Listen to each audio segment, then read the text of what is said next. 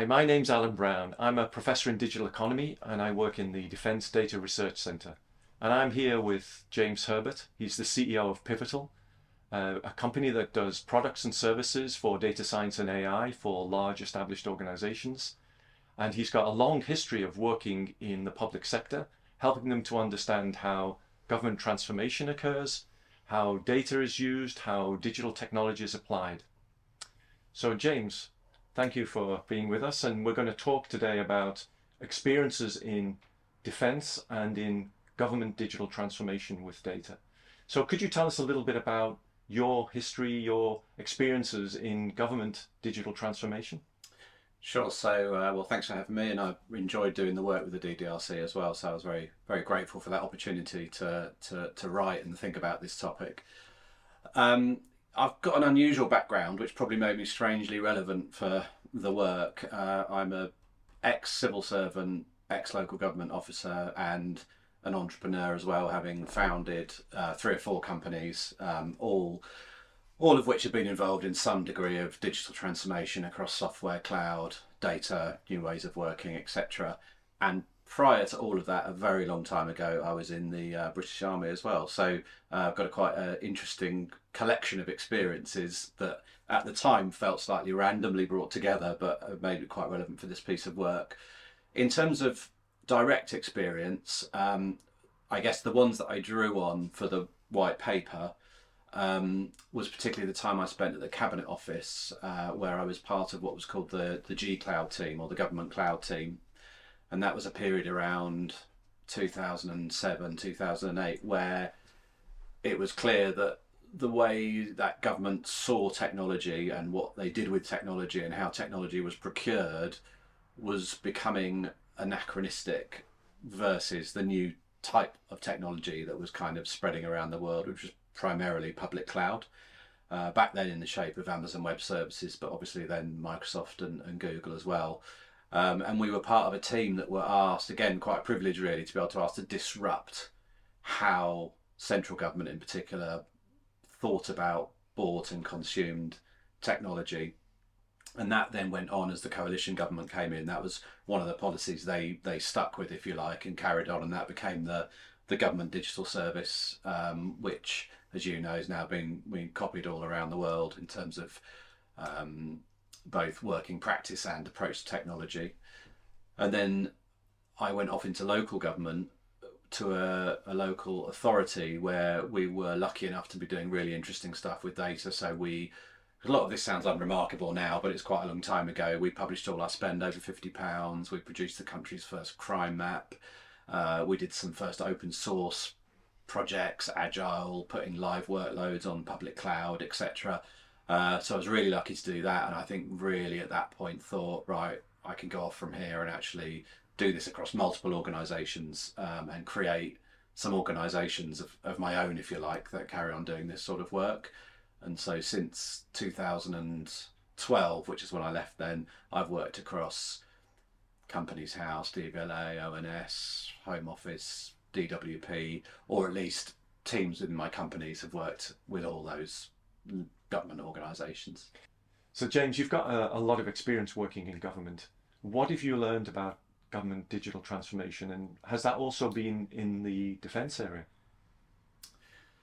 Well, actually, interestingly, I have got a lot of experience in government digital transformation, but until recently, none of it was in the defence area. And I think there was a reason for that, which was that defence are late adopters to what people term digital transformation. It's only really been in the last few years that they've actually started to engage as a sector with what the wider public sector have been doing for a while.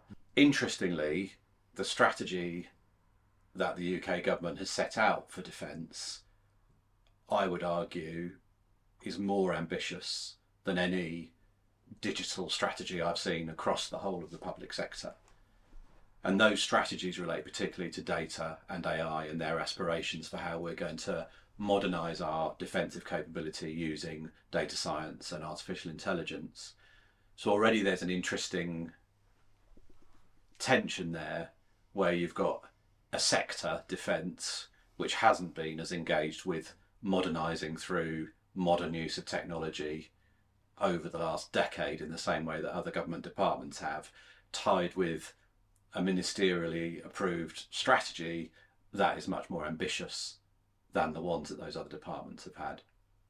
But what have you learned then from those experiences about some areas that you describe in the white paper that we have on the website, which is about areas like procurement, about the need to drive innovation, but the challenges of bringing in new organisations and smaller, more innovative organisations?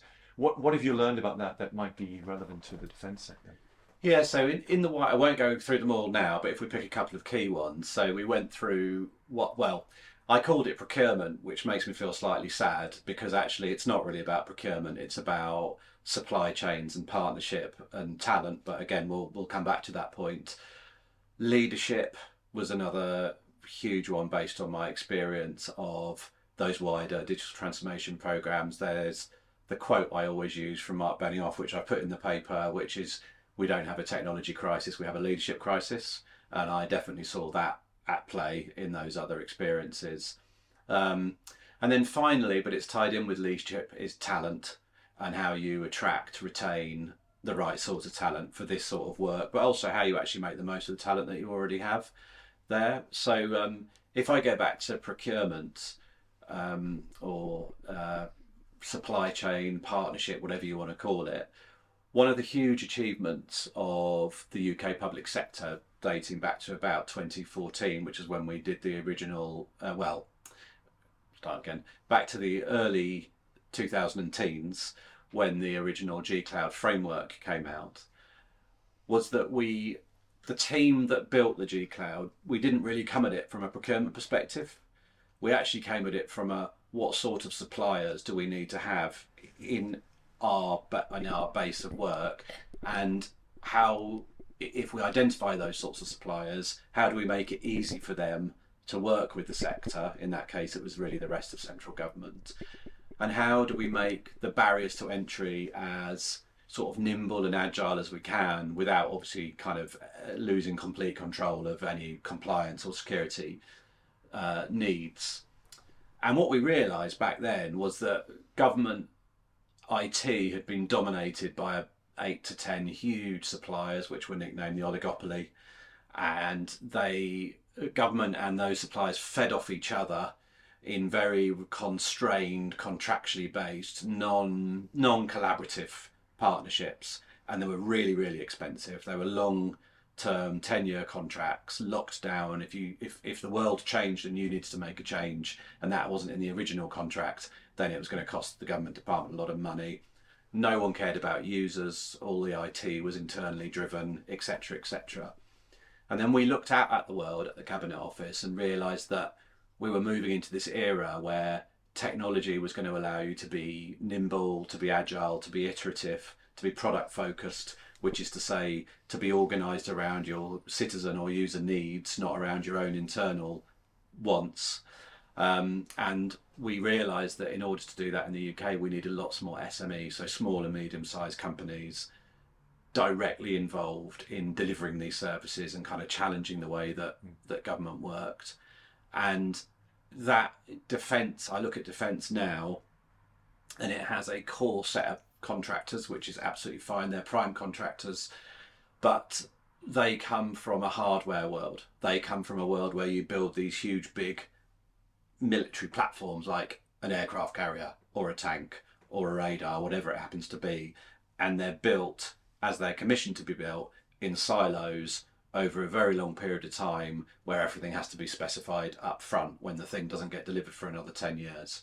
So to my mind, defence is a little bit where the wider public sector was a decade ago in terms of procurement.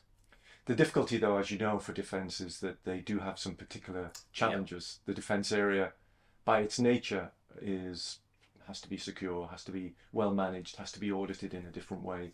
And some areas have to be more locked down than in others. How do you think that affects what you might be bringing to the table from the rest of government in terms of its lessons? So I think that's all true. And I think it's probably unhelpful to kind of pretend that complexity doesn't exist, and that some of those requirements around security and compliance and other needs are not real, because they are. But I think, I mean, I'm going to look backwards a bit now, but we'll hopefully look forwards with defence. Is looking backwards, I think the mistake that defence made was, if you take the public cloud as one example, so your AWS or Azure environments, what they said was, these aren't secure enough, these aren't compliant enough, these won't work in a defence environment, therefore they're not for us. So they just wouldn't use them, which meant that over a decade, they weren't learning, they weren't adapting their organisation to them, they weren't changing things like their talent pipeline, the way they finance technology, you know, all the things that come with wide-scale adoption of cloud. When in fact, what they should have been doing is saying, these may not be all of those things yet, but when we look out at the wider world, we can see that actually there's probably going to be three or four cloud platforms that are completely dominant over the next 4 years. And we need to actually grapple with that and learn about it, because it's inevitable whether we're worried about certain aspects of them now. And the other mistake they made, which I think is reflective of mistakes in the wider public sector as well, is realising that technology now is not a project, it's a thing that is continual and iterates constantly. So again, you look at one of those clouds and you say, that's not secure enough for us in, let's say, 2014. It probably wasn't in 2014, but it wasn't like those companies were just going to stop. They were always going to build in those features and requirements that, you know, their various institutional clients had. So I think that going forward, thinking about data science and artificial intelligence, they are doing the right thing in those strategies, in the sense that they've actually started to engage with them and embrace them, at least conceptually and at a proof of concept level, quite early on. And even if it takes quite a few years to scale and do things with them at scale, the learning will be invaluable. I think both of us also have learned a lot from what's going on in the United States, particularly Christian Brose's book, The Kill Chain, which we've both read and I think found some really interesting things about what happens in the United States, and related it to what's going on in the UK. And the book is very careful to be strong about the difference between the technology opportunity and the challenge that is faced because of political concerns, because of financial concerns, because of the broader social concerns, and how that drives the speed of change. Do you see similar things in what's happening in the UK? Do you see some ways that we might be able to address some of those? Yeah, it's such a great book, and anyone involved in this field needs to have read it. You don't have to necessarily agree with everything in it, but it's definitely become the kind of seminal book, at least over in the US, to commentate on the future of defence and warfare. So I found it a really valuable read.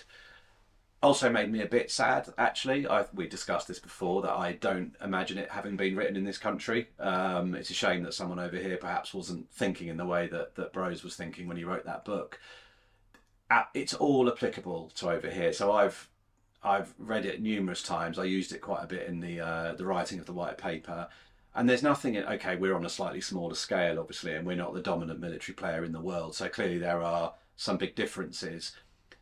I think the challenge for the UK, perhaps, is to take the conclusions and themes of that book and say, in a UK context, on a continent with a more fragmented military setup, and with smaller budgets, and actually a chronic lack of investment in defence over the last 2 decades, what's our positioning?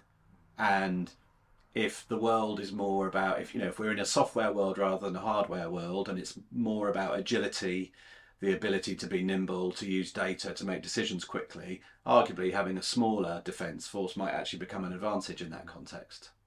I think that also leads us to some interesting opportunities and challenges as we perhaps think about the state of the art and the state of the practice. And the work of the Defence Data Research Centre, obviously, is to think about both pushing the state of the art in data science and AI in defence, but also to try to establish how we can look at the current state of the practice and move that forward. Given the lessons from the government digital service, from your previous work with government, how do you see that gap, and what do you see as some of the opportunities and challenges there? Yes, the state of the art versus the state of the practice it's such a brilliant point, and it was one of the biggest challenges in writing the paper, actually, because I didn't. you don't want to write one of these papers to sound like you're just being negative or critical, but the persistent challenge with public sector digital transformation has been a lack of thoughtfulness and a lack of care about the state of the practice. So if I take the defence strategy for data and AI for the UK, I read it, as you would imagine, thoroughly, repeatedly before doing the white paper. And frankly, it's brilliant. You know, it's really well written. The people that have written it have been really thoughtful. I think they've called the direction of travel correctly in sort of geopolitical and military terms. And again, I don't know whether they've read Brose's book, but it feels very aligned with that thinking. So I felt really kind of uplifted when I read that. But then in doing the white paper, I did my own little bit of research, and I kind of want to tell you three stories that illustrate the state of the practice and the gap between that great strategy and where people are working at the moment. I can't say names for obvious reasons, but I met a data scientist who's currently working in the Ministry of Defence, a commissioned officer who's just left, and a platoon commander. And I thought each of their stories were illustrative. So the data scientist works in a part of corporate services within the MOD. He's got some really interesting ideas about how they can join up data to be more efficient, to make better decisions, and ultimately to probably drive some machine learning and automation. He's done some quite interesting work within his department, but literally cannot get any data from any of the other corporate service departments. So they're frustrated, team's frustrated, you're starting to lose data scientists, you start to get a bad reputation as a place to work where data scientists want to go and work and develop their career. And why can't they get the data? It's not actually really a technical problem, it's just cultural. It's that the heads of those other directorates clearly are not bought into the overarching strategy for data and AI and don't understand the implications for them as leaders in what they need to enable. And I saw that a lot. So there's a lot on that in the white paper about the role of leadership and sort of abdicating responsibility. The second one, which is huge, is about the people model. So this person I was talking to, really impressive character. They had experience in the field, in active operations. They're obviously a soldier, great leader. You know, they'd got to where they had in that environment through their leadership. Done an MSc in data science, which the Army had sponsored. So, I mean, you would think, wouldn't you, that is a person you want to hang on to. They've got everything that a modern service needs. But actually, they just left to join the private sector because they were told that they couldn't go above that rank unless they went into a kind of generic staff role, and no one was really interested in your data skills and how you apply them. So again, so over here, you've got this world-leading strategy where all of our defence is going to be about data. And then over here, you've got talented middle and upper management who can't actually cultivate a career in data. So that's state of the art and state of the practice. And then the final one is a little bit more prosaic, but it was someone who had recently left, who was leading a Ranger platoon, which was actually meant to be at the edge of innovation. It was kind of trialing some new ideas in terms of in the field. They had one laptop amongst the platoon, often didn't work, it wasn't ruggedized sufficiently. They ended up having to fill out forms with pencil and paper, and then when they got back to base, type them in, etc., etc. So it's just, you know, there's a long way to go to deliver these strategies, and I don't think that's being probably referenced. I haven't seen that reference. There's abstract reference to it being difficult and it being a big change, but there's very little detail about what are you going to do about HR, what are you going to do about finances, what are you going to do about procurement, what are you going to do about all the things that actually make this stuff happen. So maybe just to finish up, we might give a couple of ideas of what could be some of the areas, particularly for somebody like a research centre like DDRC, looking to look at the state of the art and where that might go, but also trying to invest some time to overcome some of the challenges in state of the practice. Maybe one or two areas that you think might be useful targets for some of the work that they do and others do in this space. Definitely, yeah. We try, and back to that point about not wanting it to just be negative, we each section has recommendations at the end of the white, each chapter of the white paper about things that could be done. So a couple of ideas.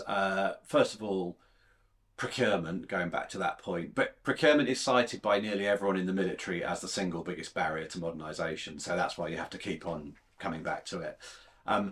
I would step back and the procurement profession needs to work with, you know, military officers and personnel and other professionals within the sector to actually define what do they want from suppliers. No organisation, even the best organisations in the world, you know, your Microsofts, Amazons, etc., they can't do this stuff on their own. They have to do it as part of an ecosystem of talent and partners. And any buying strategy needs to reflect the type of ecosystem that you need around you. And once it's identified that ecosystem, it needs to actually suggest the practical actions that make that ecosystem want to work with you. I think there's a reference in Bose's book, about the fact that only of all the multiple unicorn businesses over the last 5-10 years, only 2 of them focused on defence as a sector they thought they could exploit, and both of them had sort of billionaire owners with open checkbooks. So I can speak from personal experience. I've run a number of very successful digital transformation companies that mainly did government work, and we deliberately avoided defence for all the reasons described in the white paper. So I think a procurement strategy that actually doesn't start with procurement but starts with an ecosystem and starts with the sort of suppliers they need. Tied in with that, I think they need to relook at SMEs. What is tending to happen at the moment is, to keep the SMEs involved, they're making them work through the big prime contractors, which means that the SMEs become effectively body shops and have no actual direct input to the thinking and innovation within defence. So I think that should be revisited and a plan set out for how you're going to make it easier for those companies to engage with defence. And then on the people and the leadership side, at the moment, you've got lots of very talented people who've come through, obviously, the military side of life. You've got policy people that have come through the civil service side, and then you've got corporate service professionals who have perhaps come up through HR or finance or IT. You haven't really got people in a leadership position from really smart data and software environments, people who have led scaling teams, doing interesting stuff with the state of the art.